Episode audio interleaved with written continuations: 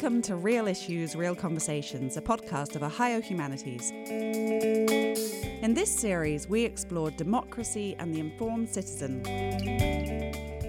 I'm Rachel Hopkin, and today's podcast is one of the special episodes that we're publishing during 2020 to mark 100 years of women's suffrage in the United States.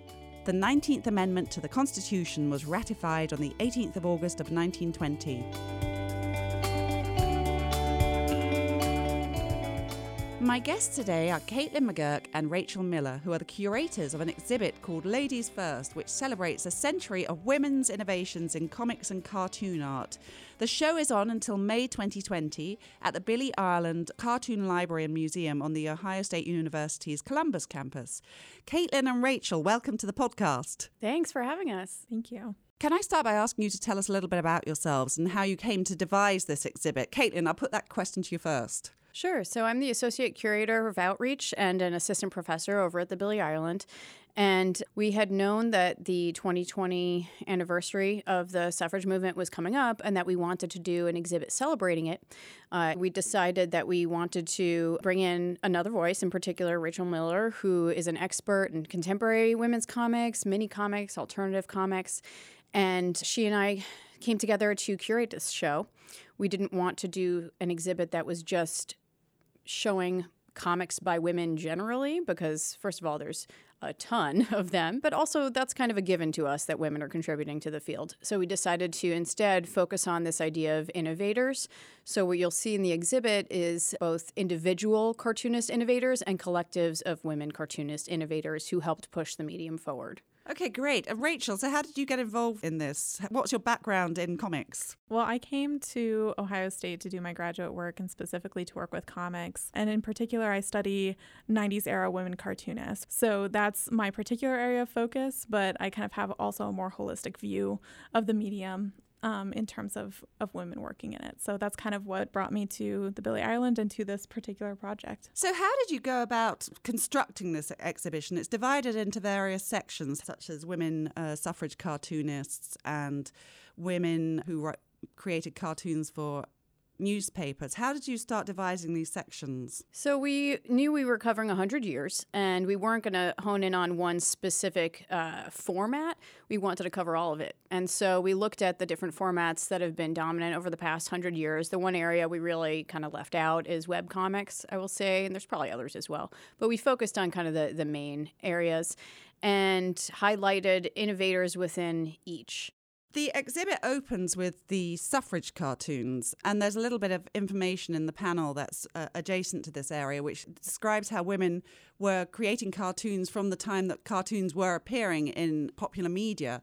How did they get into those positions? Because we always hear that it was very difficult for women to work in any kind of profession which was dominated by men. So have you any idea how women were actually getting this kind of work? In terms of the suffrage cartoons, women in the suffrage movement were publishing their own um, essentially newspapers or newsletters and broadsides. So that's where we find a lot of the uh, women cartoonists that are featured in that section. Um, many of them are publishing in women's journals and broadsides and newspapers. So I think they were able to break into that field from. Um, it just being run by other women. Uh, certainly, that's not the case for other sections. We have a subsection about uh, comics in World War II in particular, and women were able to uh, break into comics in that era because men were being drafted into war, and these publishers really wanted um, to just fill up. You know, comics were huge. This was called the golden age of comics, um, and they wanted to fill up their stables with artists, so they would kind of take anyone. Okay, so it's like the cartoon equivalent of Rosie the Riveter, really. Sure, yeah, if you could call it that, sure. And then there's. Um, you know, comic strip artists that got in pretty early, like Rose O'Neill and Grace Drayton. And some of that, you know, uh, was because they were contributing individual cartoons to magazines like Puck or Judge um, or Punch, which were humor magazines from the 1800s and and uh, into the 1900s. So they got their start through that, and through some networking, ended up getting um, comic strip deals. But one of the things that you know Rachel and I found really interesting is looking at the content of uh, what was being published by women in those early comic strips, which is all very like women and children kind of you know softer stuff until later on. And then there's other cartoonists uh, in that newspaper comic strip section in particular, like uh, Dale Messick, who got in by publishing under a male name, and June Tarpe Mills, who published under Tarpe Mills. Um, Dale Messick's actual name is Dahlia. And so they got in through you know submitting their materials under a male pseudonym or androgynous pseudonyms. Okay, so let's go back to the suffrage cartoons. There's a, a whole wall of them, and how influential do you think they were in pushing forward the idea that women should get the vote? And how did they push it back against cartoons at the time that were campaigning against women to get the vote? If you look at the start of our show where the intro label is, on the on the right hand side there is one cartoon in the whole exhibit uh, that is by a, a, man and it's it's on the label in that section. And what we used it to show was the way that male cartoonists who were the dominant car- kind of cartoonists um, were portraying suffragettes and suffragists in the late 1800s and early 1900s. So we've got a male dominated field of cartooning. Um, the creators often were not for women's suffrage, like many men were not. And so, of course, they were depicting suffragettes and suffragists in the movement in a very unflattering manner. Uh, they were drawn to be really mannish, you know, the old spinster idea, these really kind of sad, dowdy, big, angry women. And of course, as a result, the, the, the idea was if you were a young woman or a woman of any age thinking of getting involved in the movement and your uh, visual understanding of what a suffragette looks like is that, and it's so unflattering, you're not going to want to get involved.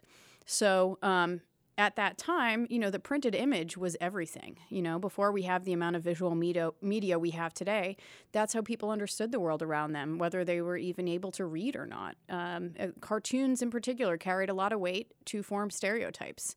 So um, that was one that was formed, and it wasn't until women cartoonists like the ones we've shared uh, through our exhibit, like Nina Allender, got involved, that they were able to rebrand the image of the suffragette to show that it could be in every woman, but it's you know specifically every white woman. So it's you know important to recognize that it's uh, the hundredth anniversary of when white women were able to get the right to vote. But these cartoonists got involved, and I do think it was really impactful. I think that they influenced a lot of uh, women of all ages to get involved in the movement. Suffrage was also not the only topic that they were talking about, too. So in the exhibit, you can see them commenting on prohibition, uh, talking about child welfare, and you know a variety of other topics. Now, do you have any standout favorite images from that section of uh, suffrage cartoons? Rachel, I'll put that question to you first. This isn't on the big wall of the suffrage cartoons, but it's in one of the um, cases. Yeah um, which is a cover of a journal called the Birth Control Review, which was Margaret Sanger's journal. And on that cover is an image of a woman who is tied to kind of a ball and chain, and on the ball and chain it says unwanted babies. I find that image to be very striking and powerful. I think it's from 1923, but it kind of demonstrates the extent to which these issues have been pervasive throughout American culture and really in the discourse for over 100 years now. That image just dramatizes how the fight for reproductive justice has been so long, so ongoing. Right, right. And Caitlin, do you have a favorite from that section? My favorites are probably all the ones drawn by Lou Rogers, who was a major uh, innovator in, in, suffrage cartooning back then. She later on became the art director for Birth Control Review, which Rachel mentioned. One cartoon of hers that's in the show is one of the first political cartoons she ever made. It's just called The Male Voter, and it's a drawing of a man with a puffed out chest standing on top of a ballot box, and he has donkey ears and a paper crown on his head, and he's holding a diploma that says degree in male egotism.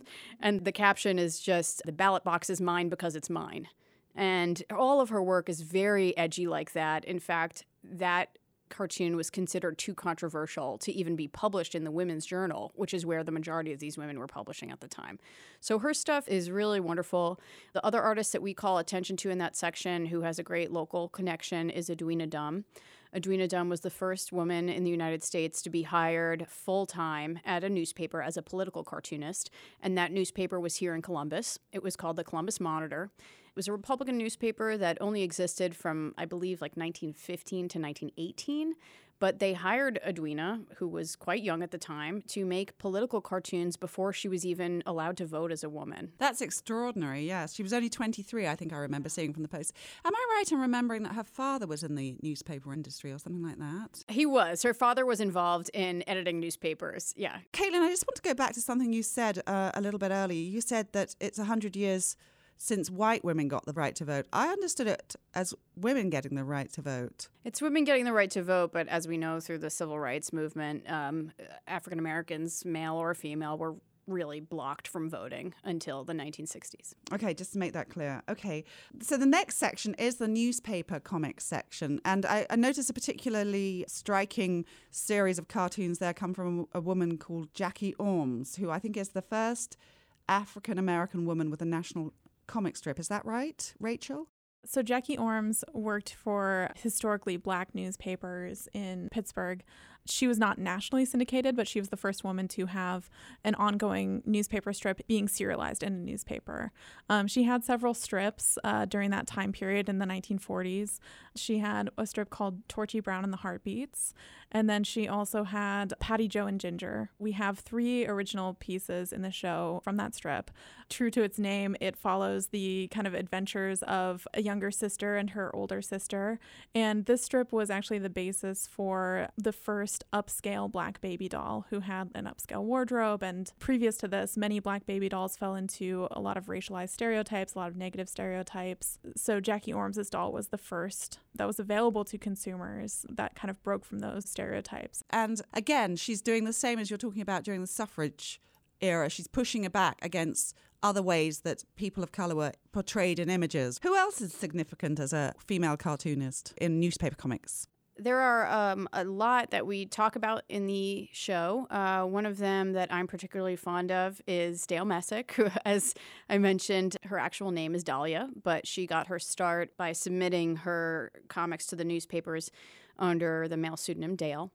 And she created Brenda Starr Reporter, which I think is still being reproduced in the newspapers today. It's one of the longest running and most successful comic strips ever created by a woman. She is also responsible for introducing one of the first queer characters into comics. So she had a character fairly early on in the strip called Hank O'Hare who was Brenda Starr's kind of best friend and colleague. And Hank O'Hare is very much, while they never outright say it, she is very much modeled as a as a lesbian character. Oh, so Hank O'Hare is a woman? Is a woman, okay. yes, who dresses in men's suits. Okay but is a female character. So she's coded as a lesbian in the comic strip.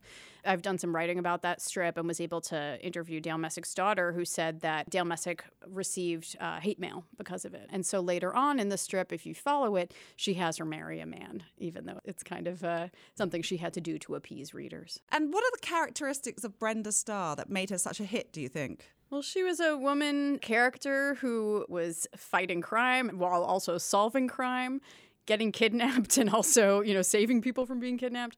I think it was rare to see a woman character in that kind of a position, let alone in the position of being a journalist, you know, being a reporter in general. That wasn't really something people were used to. I mean, this strip debuted in the late 30s, early 40s, and it was a daily comic. So when something's running seven days a week in front of that many eyeballs, like it's a continuous strip, so you could follow along with the story and her adventures.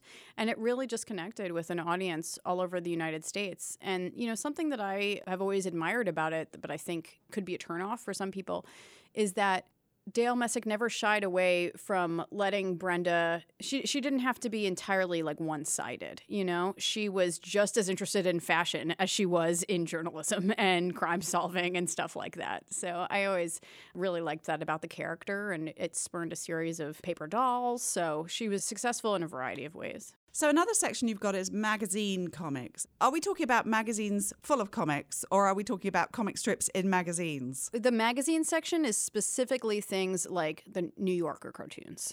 So the magazines we're referring to are magazines that are that are magazines that happen to include some cartoons in them. So the New Yorker would be the best example of that. Others would be like Playboy or Esquire, Puck or Punch. Uh, these are, you know, typically humorous magazines, sometimes political magazines that happen to include one panel cartoons. We do have a section on, that we call alternative newspaper cartoons that I think is worth noting because what we mean by alternative newspapers are things like feminist newsletters, feminist newspapers from the 1970s, or just newspaper cartoons that kind of had more of a political slant to them. So in this section are pieces from from artists like Nicole Hollander, who stripped Sylvia. She syndicated herself in many national newspapers. And Sylvia was kind of this like ribald, outspoken feminist who lived life by her own rules. And it was, you know, it's very rare to see that depiction in a newspaper strip. Can you give us an example of something that she might do that's depicted in the cartoon? There are strips of her having conversations with her cats. There's a set of strips of her uh, where she's speaking to the reader from her bathtub. So um, she'll talk about, you know, the fall of Western civilization or women's reproductive rights, or, um, you know, the very, very first strip, which we have displayed in the show, is her having a conversation with her daughter about feminism and men. So what Nicole did was really tackle these issues head on in a very humorous way way. And she was kind of unafraid. She would not back down from telling these stories and telling them in a voice that was very progressive, as it also was very direct. And I think Alison Bechdel also appears in this section, doesn't she? Yes. We have an original page from Alison's strip uh, called Dykes to Watch Out For, which was a strip that ran during the 1970s in feminist newsletters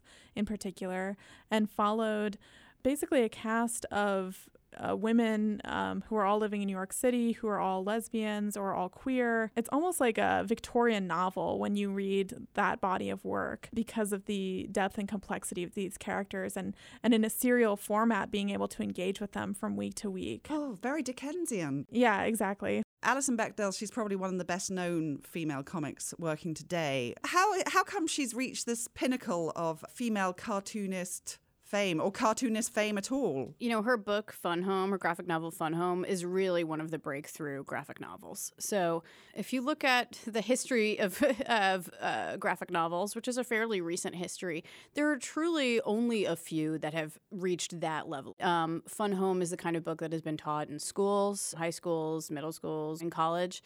And it's a very, very powerful, well written, uh, memoir story, and it's been created into a Broadway play that traveled internationally. So I think she's just reached a different level of fame because she's enormously talented and was able to kind of break through and create something that is not just an easy to read graphic novel, but tackles a variety of different subject matters and connects with people. And I think that one of the things that we showcase in the show is that like Alison's success did not come from like nowhere. A Fun Home came out in I think 2006, but again, she had been working in comics for 3 decades at that point and is really one of the artists who I think has shaped the the language of comics. Um, we also have strips in this alternative newspaper section from an artist called Barbara Brandon Croft. She was the first black woman to have a nationally syndicated uh, newspaper strip. And her strip was called Where I'm Coming From and I find it unique because because the way that the strip looks is it breaks from a lot of conventions of cartooning in that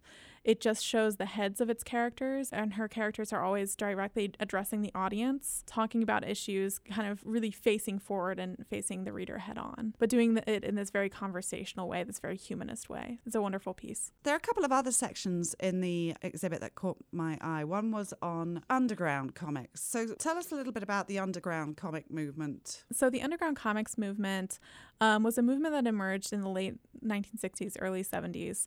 This movement kind of aligned with a lot of the countercultural movements that were emerging at the time. So you could think of like the hippie counterculture. Um, and a lot of these artists were based out of San Francisco and New York City. In mainstream comics, we see the institution of what is called the Comics Code Authority in the 1950s. And this really was not unlike the rating system for um, movies, but it was a body that was like actively censoring comics. So with the undergrounds, what we see is uh, collectives of artists who are self publishing or starting their own small presses to publish their comics. So it's completely outside of the mainstream industry and it's not beholden to the same kinds of rules as the mainstream. Um, so we see artists in this movement addressing topics that have not been really visualized or talked about sex, drugs, um, alternative lifestyles um, again, kind of things that are intersecting with that countercultural movement that's emergent during the 1960s and 70s. And for women, um, they were somewhat pushed to the margins, even though it was like a very uh, socially progressive movement. They were still not at the center of it. It was very much still a boys' club, and there was a lot of misogyny, a lot of racism that was threaded through those underground comics that are kind of what's thought of when we think of the underground movement. So, what women did during that time was they formed their own collectives and they began to publish anthologies. So, collected works with multiple women in it. And these were a way to bring visibility to their comics, to their work, and to their, their contributions.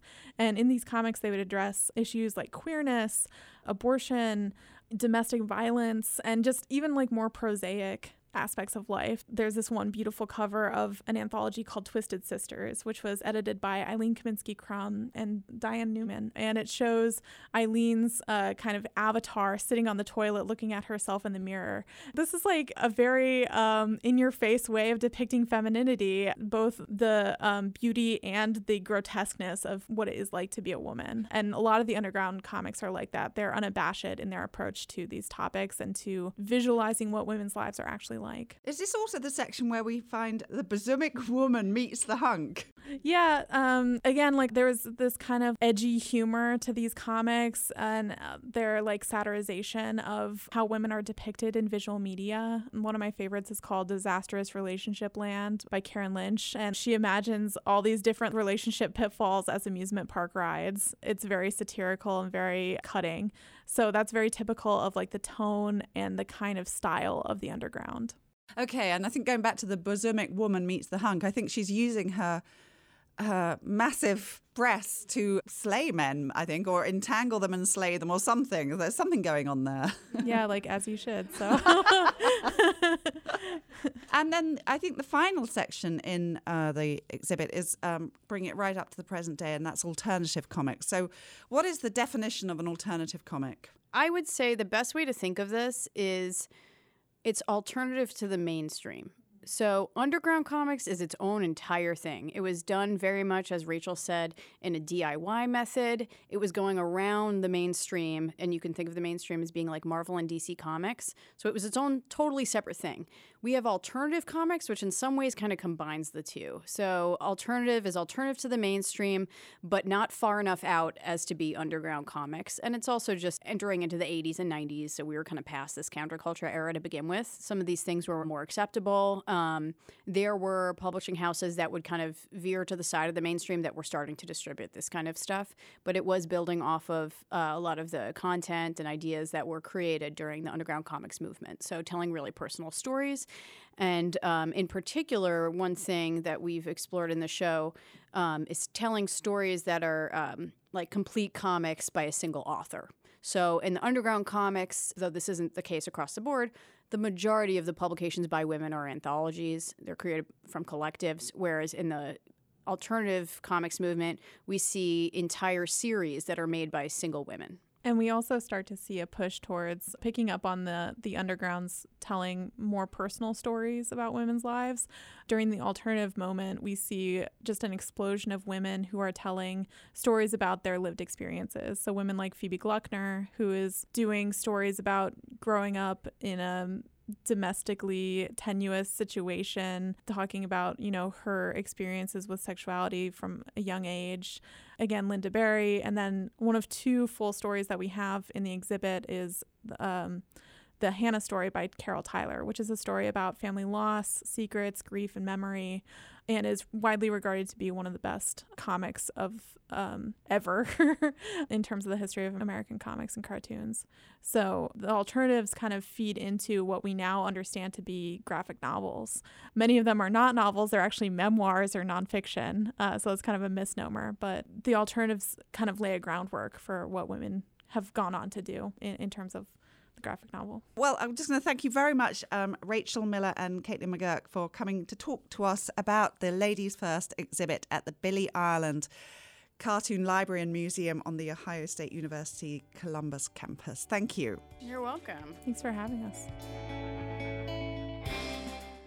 I'm Rachel Hopkin, and this has been an episode of Real Issues, Real Conversations, which is a production of Ohio Humanities, the state based partner of the National Endowment for the Humanities. The views expressed here do not necessarily reflect those of the National Endowment. This program is part of Democracy and the Informed Citizen, an initiative administered by the Federation of State Humanities Councils. The project seeks to deepen our knowledge and appreciation of the vital connections between democracy, the humanities, journalism, and an informed citizenry. Many thanks to the Andrew W. Mellon Foundation for their generous support of this initiative and the Pulitzer Prizes for their partnership.